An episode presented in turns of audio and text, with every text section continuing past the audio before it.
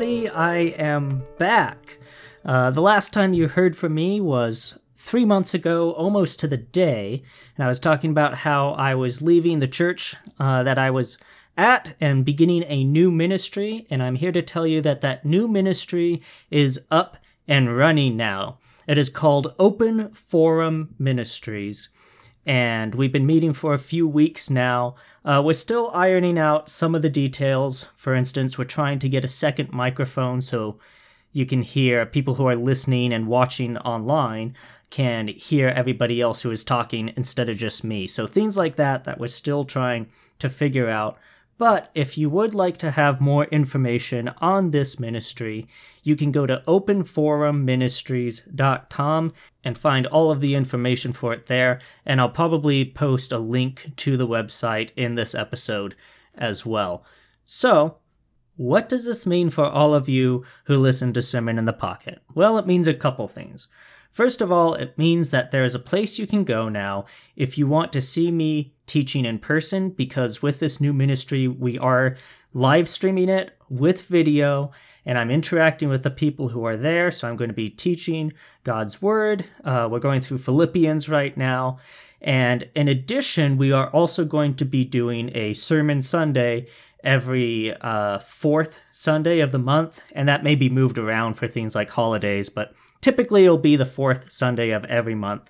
And so the sermons that I'll be preaching will be there. So if you've ever wanted to watch me preach, uh, and not just listen to me preach, but watch me preach as well, you'll be able to do that through this new ministry. But let's say that maybe that's not for you. Maybe you don't care to have the video, or you just want to continue listening on the podcast like usual. That's fine, because the sermons I'm going to be preaching for the Sermon Sunday at Open Forum Ministries, I will still be recording and uploading to Sermon in the Pocket, just like I used to do with the sermons that I would preach at the church I was previously at. So that does mean, though, that if you're only listening to this podcast, that I'm going to be uploading a sermon once a month instead of once a week now. And I still haven't decided yet if I'm going to occasionally do a five-minute sermon on the podcast as well, but I'm guessing probably not, because I want to focus most of my energy on this new ministry. But if I have the time, or if I feel like God's really putting something on my heart to talk about in that short format, then um, who knows? It may still happen. Just I wouldn't expect it to happen. So probably just the one sermon once a month going on from here on out. And that way, all of my previous sermons that are on here, you can still listen to, and then the podcast can continue to be there for people that want to listen to any of those past sermons, while also providing some new content along with the old. So along those same lines, though, of new content, tonight at four o'clock, there will be a new sermon going up.